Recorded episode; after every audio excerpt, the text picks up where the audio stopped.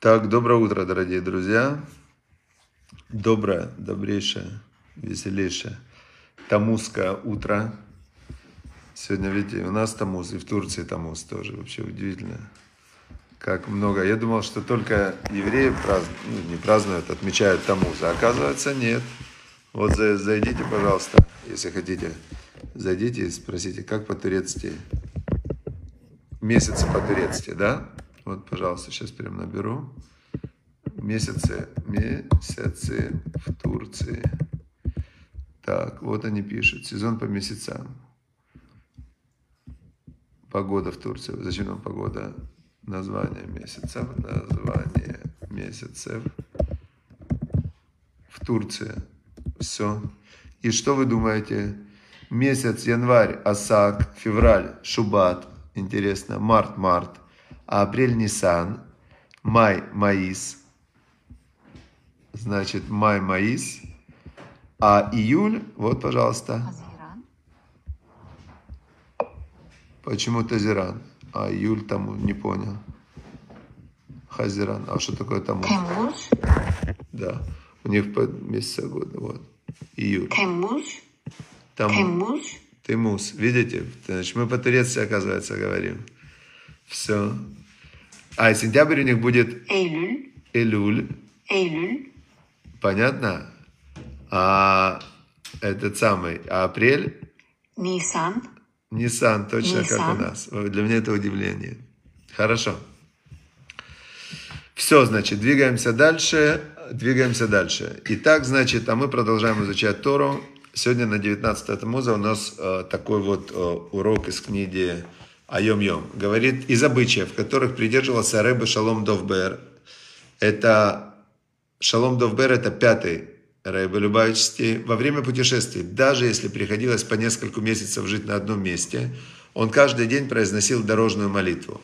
Есть специальная дорожная молитва, которую произносят, выезжая из дома и когда ты не дома. Значит, есть, которые ее произносят, вот выезжаешь ты из дома, ты ее произносишь один раз. Но он ее произносил каждый день, даже если несколько месяцев жил в одном месте, но не дома. Но вот тут смотрите, без полного имени Всевышнего в конце благословения. Значит, что, что это значит? Когда мы произносим любое благословение, вот, например, эту молитву, дорожную молитву, да, а, там в конце всегда благословение заканчивается Барух Ата Ашем. И идет имя Всевышнего, как в молитвах мы его произносим. Барух Ата Ашем, а, Шамея Твила, слышащий молитву, да? Так теперь Барух Ата, благословен ты. Можно говорить хоть миллион э, раз в день. Вот просто это обычные красивые слова. Благословен ты, Барух Ата. А Бог, вот это вот имя на иврите, которое мы говорим только в молитвах, можно произносить только в молитвах. Да, вот это вот э, очень, э, значит, э, важно. Есть такая, на 10 заповедях даже написано, что не произноси имя Бога впустую, да. А, Значит, лоти сает шамашем шаб. То есть впустую нельзя произносить имя Всевышнего. Это ты в этот момент как включаешь совершенно такую особенную святость, и поэтому это можно произносить только в молитвах или во время изучения Торы. Теперь, что сделали люди, которые учат Тору, которые говорят и думают все время о Боге, но не только в молитве? Они говорят Ашем на иврите. Ашем это, Ашем это имя, имя его, да, the name на английском было бы, как бы с определенным артиклем. Когда мы говорим имя его, да, Парухата имя его, благословен ты имя его. То есть мы все знаем, о чем идет речь, но мы не произносим, как в молитве надо произносить. Чтобы не нарушить заповедь, не говори, не произноси имя Всевышнего впустую. Так э, Ребе Довбер, он, он произносил все благословение, но так как есть сомнение, что нужно каждый день произносить, пока ты в дороге, потому что по Шулханоруху, насколько я помню, только когда ты выезжаешь в дорогу, то получается, то получается, значит, э, он делал больше, чем надо делать, это хасид. Но чтобы не нарушить, он в конце произносил э, имя без имени Всевышнего, а просто говорил Ашем. Благословен ты Ашем. Ашем это имя его. Понятно, да? То есть, если мы не знаем... На русском мы произносим слово «Бог», э, как бы «Бог», оно и является... Это не является святым словом. Это является слово, которое мы обозначаем э, создателя мироздания, Бог. То есть, поэтому можно говорить э, «Слава, слава Богу» хоть сто раз в день. Но на иврите мы не говорим э, вот это слово, которое мы произносим в молитвах, а мы говорим «Барух Ашем», благословенно имя Его. То есть мы как бы говорим о нем, но не упоминаем, как в молитвах произносим его имя. Понятно, да? Все. Чтобы было всем э, благословение, полное благословение, да. Хорошо, двигаемся дальше. Э, по дорожной молитве, значит, в любом молитвеннике есть дорожная молитва, ее надо читать, когда ты выезжаешь и ты едешь э, по, по пустому пространству больше, чем километр, да, хотя бы, чтобы не было жилья никакого. Так как сегодня, путешествуя по Израилю, практически ну, нет таких мест, что ты выезжаешь э, за пределы города и потом... А, то есть ты должен выехать за пределы города тысячу метров, еще потом тысячу метров, чтобы не было жилья. То есть две тысячи метров, чтобы не было жилья, в Израиле, ну, есть, конечно, такие случаи, но мало. А когда ты вылетаешь на самолете и так далее, надо читать дорожную молитву. Дальше. Вторая книга «Обретение неба на земле» продолжает нам вчерашнюю, вчерашнюю э, идею про Авраам, Ицкак, божественное все или все божественное. То есть идея очень сложная, это именно такая очень глубокая, глубокая такая вот идея абстрактная. Но сегодня книга это ее продолжает. Давайте посмотрим на нее, на эту идею. В каждой дороге есть то, чего не хватает другой. Понятно. Значит, когда ты идешь по какому-то пути, то Понятно, что ты в это время не идешь по другому пути. И идеальных путей нет. То есть направо пойдешь, там то произойдет, э, того не будет. Налево то. Нет идеальных людей, нет идеальных путей, нет идеальных работ, нет идеальных дней, нет идеальных детей. Идеален только Всевышний. Всевышний, он э, без, э, как сказать, без недостатка, да. А все остальное, даже в Малибу есть проблемы какие-то, наверняка какие-то есть проблемы. То есть, в, значит, в каждой дороге есть то, чего не хватает другой. Теперь, если мы смотрим на дорогу, если божественно все, то туда включена даже тьма. То есть, если идти по подходу, что все, божественно все, да, то тогда это то, что вот Авраам шел по этому пути, что он видел за всем Всевышнего. И этот путь такой, он вау, типа, все это Всевышний, божественно все. Какая в нем минус? Но мир не изменяется, ибо тут нет мира, есть только божественное. То есть, а зачем э, божественному меняться? Если все Бог, значит, все Бог, все отлично, все прекрасно. А как же войны, болезни, страдания? Как же тогда быть с этим? Тоже все прекрасно. Смотрите, есть такой вот путь, я сейчас э, как бы, как раз вот мне интересно, мне для себя тоже важно, я все время же все для себя. Все люди ищут для себя правильный путь постоянно, потому что все меняется.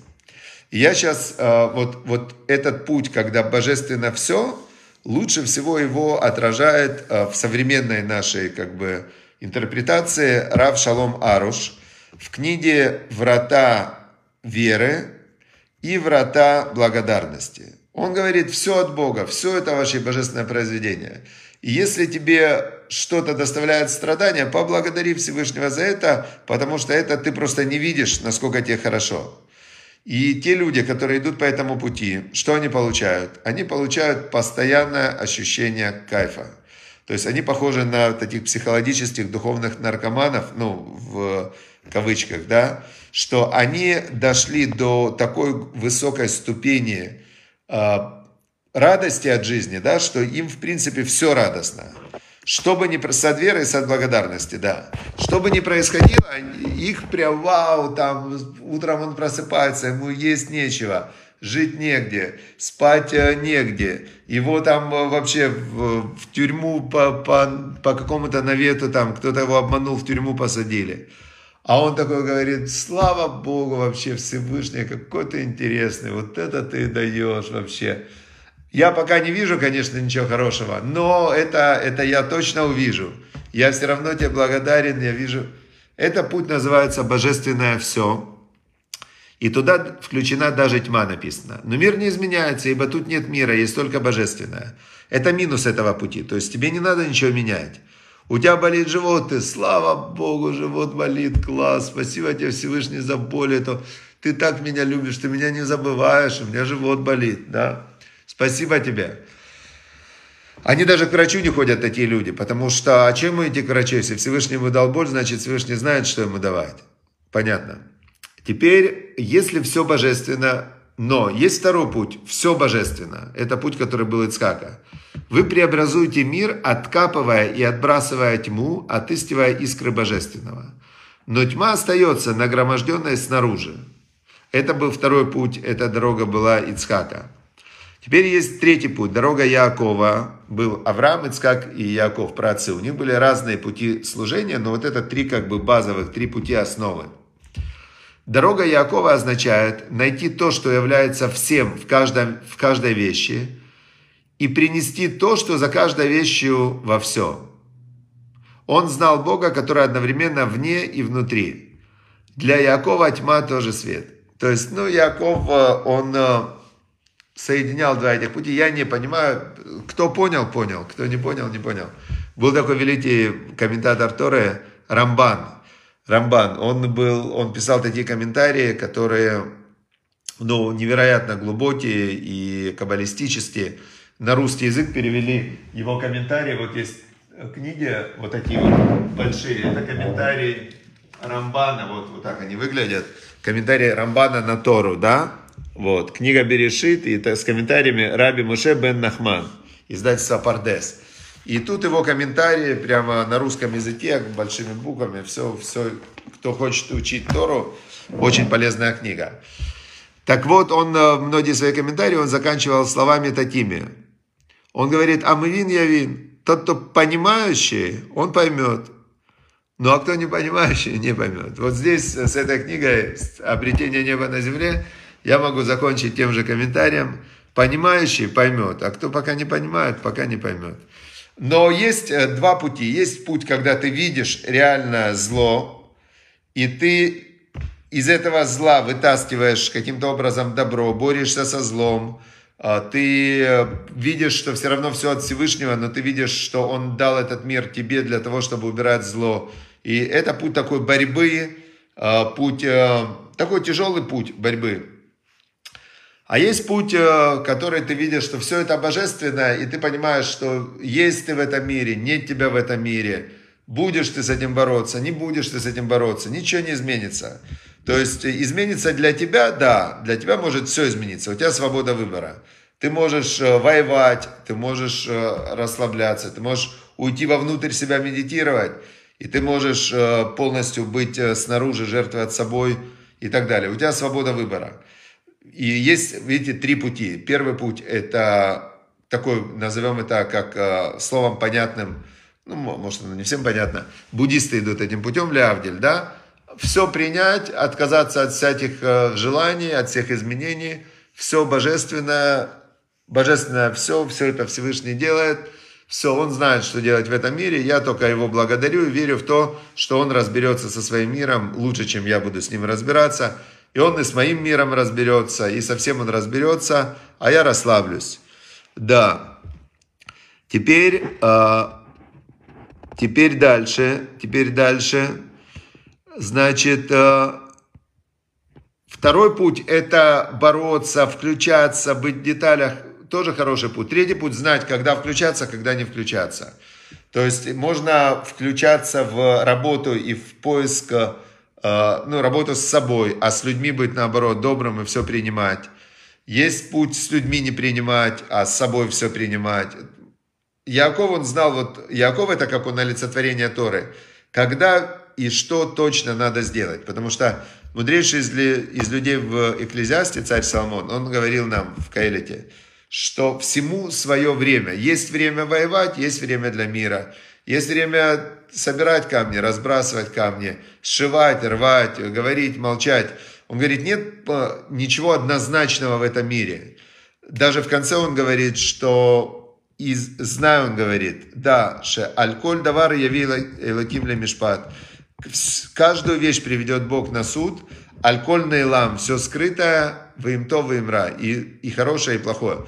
То есть даже в хорошем может быть какая-то какая-то примесь плохого, и в плохом может быть примесь хорошего. Все здесь настолько неоднозначно, что просто удивительно.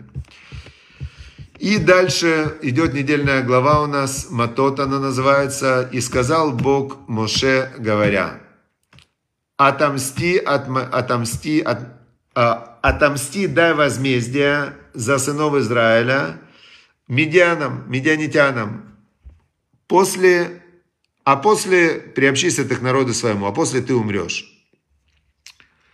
Значит, э, опять мы видим здесь э, Бога совершенно в таком непривычном для нас э, выражении «отомсти медианитянам». Бог сказал, есть заповедь, не мсти и не будь злопамятным. Это одна из 613 заповедей, не две это. Не мсти это одна, и не будь злопамятным это вторая.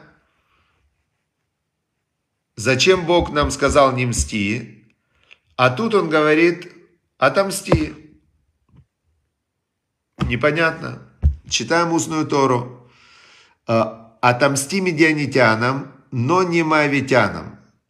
То есть, э, если мы помним главу Балак, то Балак позвал медианитян и позвал Беляма, чтобы проклясть еврейский народ. То есть, получается, Балак был зачинщиком, Балак был, был инициатором. И, в принципе, это моавитяне были а, инициаторами вот этого вот э, фестиваля Мавитской израильской дружбы, где совращали мавитские женщины и медианские женщины совращали сынов Израиля. И да, получается, что в конце концов глава колена Шимона согрешил с принцессой медианской – но почему медианитяне? Э, им надо отомстить, а не, а не мавитянам. Устная Тора нам Раша отвечает на этот вопрос, потому что Моавитяне, у них был мотив, они были, двигались страх, их, их мотив был страх, они боялись, что Израиль на них нападет, и, значит, э, у них был мотив какой-то, и Всевышний понимал их мотив, он читал сердца, и он понимал, что да, мавитяне боялись за себя, поэтому они нападали, поэтому они воевали, им мстить не надо. То есть тут э, так сказал Всевышний. Медианитяне, они вступили в этот спор, который их вообще не касался. То есть поэтому они сделали большее зло. Они влезли в ситуацию, которая их конкретно не касалась. Они никак не соприкасались с Израилем. Они были кочевники, у них не было земли. Зачем они влезли? Какая им разница? Куда идет Израиль? Что он делает? Понятно. Теперь второе есть, э, второе есть э, здесь объяснение, что почему не надо было мстить моавитянам. Потому что в итоге из моавитян должны были выйти две замечательные женщины. Одна из них это была, значит, одна из них была Рут Моавия, Рут Моавитянка, которая стала бабушкой царя Давида и которая прошла Диюра, которая является олицетворением э, праведных э, геров, праведных пришельцев, которые приходили, присоединялись к народу Израиля на протяжении всех поколений. И потом в следующем поколении была, была Наами, ее звали Наами, Наама Амунит, жена Шлома Амелаха и мать Рехавама. Тоже это продолжение, от них пойдет Машиах. Мы видим отсюда такую вещь, что Всевышний учитывает все параметры, все факторы в человеке учитывает Всевышний, когда человек получает э, свой, э, как э, суд это называется, да, на, на языке Торы, но по факту каждый из нас вот все время находится на пересечении разных векторов, да, то есть вот следующий день, следующий год, следующий месяц человека зависит от того, что он делал в прошлом, от его мотивов, от его намерений и от того, что он хочет сделать в будущем. То есть мы видим, что первое объяснение, Всевышний учитывал мотивы моавитян, поэтому э, он сказал, не надо им мстить. У них есть мотив, который, э, который оправдывает их. Второе мнение, это то, что у них есть э, в будущем, у них есть такая большая заслуга перед Всевышним, что это является причиной сегодня их простить. У медианитян не было этих двух причин. Давайте подумаем, почему. Итро был из медианитян. То есть у них в прошлом была, в принципе, что-то хорошее. Но это было в прошлом. В будущем, видно, уже ничего не было хорошего, потому что Итро пришел вся своя семья вместе с ним присоединилась к народу Израиля, стали, стали евреями верующими. Они, кстати, интересно, они не стали евреями. Есть такой народ, называется друзы. И они считают, что их вера друзов – это вера Итро. То есть Итро для них является родоначальником их веры. Они верят в единого Бога, друзы. И но у них очень тайная вера. Никто не знает, как точно они верят. У них э, все скрыто. Они никому не открывают свою, как, э, ну, внутреннюю, как они там служат, э, ритуалы и так далее. Никто не знает. И к друзам нельзя присоединиться. Нельзя стать друзом, да, то есть друз это только тот, кто родился у папы и мамы друзов. И, значит, э, они говорят, что они произошли от Итро. Хорошо, значит, что мы увидели, понятно. Теперь Моше Рабейну получил этот приказ. Он понимает, что после войны он умрет, но он сразу же начинает выполнять приказ Всевышнего. Вайдабер Моше Илам Лемор. И сказал Моше народу, говоря, Ахалцуми Итхем Анашим Лицава. Выделите э, сейчас э, от вас людей в армию. Вою аль Медиан, латет некмат Бамедиан. И будут они воевать с Медианом, чтобы совершить возмездие, отомстить месть Бога Медиану. Мы видим, что, кстати, тут интересно, почему не приводится третье объяснение. Третье объяснение, с него начинается Тора. Э, Тора начинается, почему э, устная Тора, Раша на Тору э, объясняет так, что почему Бог начал сотворение мира. Тора же это набор заповедей для еврейского народа. Почему Бог начал бы решить Бара и Лутим, почему Бог начал с того, что Бог сотворил, вначале сотворил Бог небо и землю, рассказывается о сотворении мира. И там первый комментарий говорится так, что потом придут народы, скажут народу Израиля, как вы захватили землю Израиля? А мы им ответим, вот Бог сотворил небо и землю, Он кому хочет дает землю, кому хочет забирает, вся земля принадлежит Богу, а Бог ее распределяет между народами.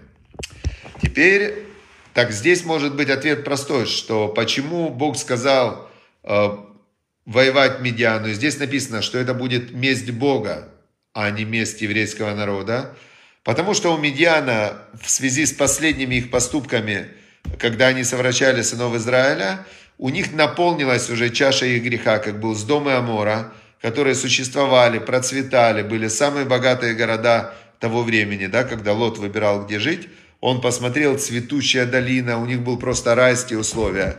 Но из-за того, что они не хотели никому помогать, из-за того, что они установили антибожественные законы, из-за этого Всевышний сказал, все, наполнилась их чаша греха, наполнилась, и уничтожаю с дома Амору. Здесь тоже третье объяснение, оно подходит всегда. Если Бог сказал уничтожить медиан, значит, у них было уже, их чаша грехов была наполнена. То есть есть третье объяснение.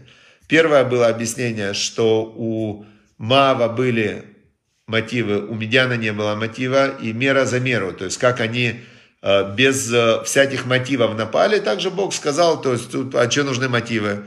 Если ходит э, хулиган какой-то, бьет людей просто по улице без мотива, вот просто ему хочется бить, то тогда, когда к нему кто-то подойдет и ударит его битой по, по голове, да, он что, спросит, а меня за что? Ну, а что ты спрашиваешь, за что? Ты ж бьешь не за что, значит, и тебя можно ни за что ударить. Это как бы первое объяснение по-простому. Второе объяснение, почему э, Медьян, а не Моав – Потому что в будущем нет никаких заслуг. То есть Всевышний знает направление, куда идет человек. Поэтому он приказал уничтожить у этого сын Сурерова Мурер. То есть, когда он видел, что динамика развития этого сына, то он говорит, лучше убейте его, потому что иначе это будут такие в будущем неприятности. То есть динамика, куда идет человек. И третье объяснение, что все, все вместе, наполнилась чаша, и Всевышний сказал, все, народ Медян, до свидания. А народ Израиля был просто тогда инструментом по, по, по выполнению этого божественного суда. Все, друзья, удачи, успехов, чтобы было у всех рефашлыма, полное выздоровление, чтобы Всевышний слышал молитвы нашего сердца, и чтобы мы создавали условия, предпосылки своим Торой, служением, добрыми делами, отношением к людям, своими целями и планами на будущее, чтобы мы создали предпосылки, чтобы Богу было легко нас спасать, выполнять наши молитвы, чтобы не приходилось ему делать чудеса, прям вообще, вот и не знаю, как же ему помочь, ну вообще, ну нету оснований. Ну нету, то есть по законам нету оснований. Так вот нужно дать Всевышнему, помочь Всевышнему помочь нам, дать ему большие-большие основания, чтобы он помогал нам. Мир в душе, мир в семье, мир в стране, в мир, все. Удачи, всем успехов, до завтра. Счастливо.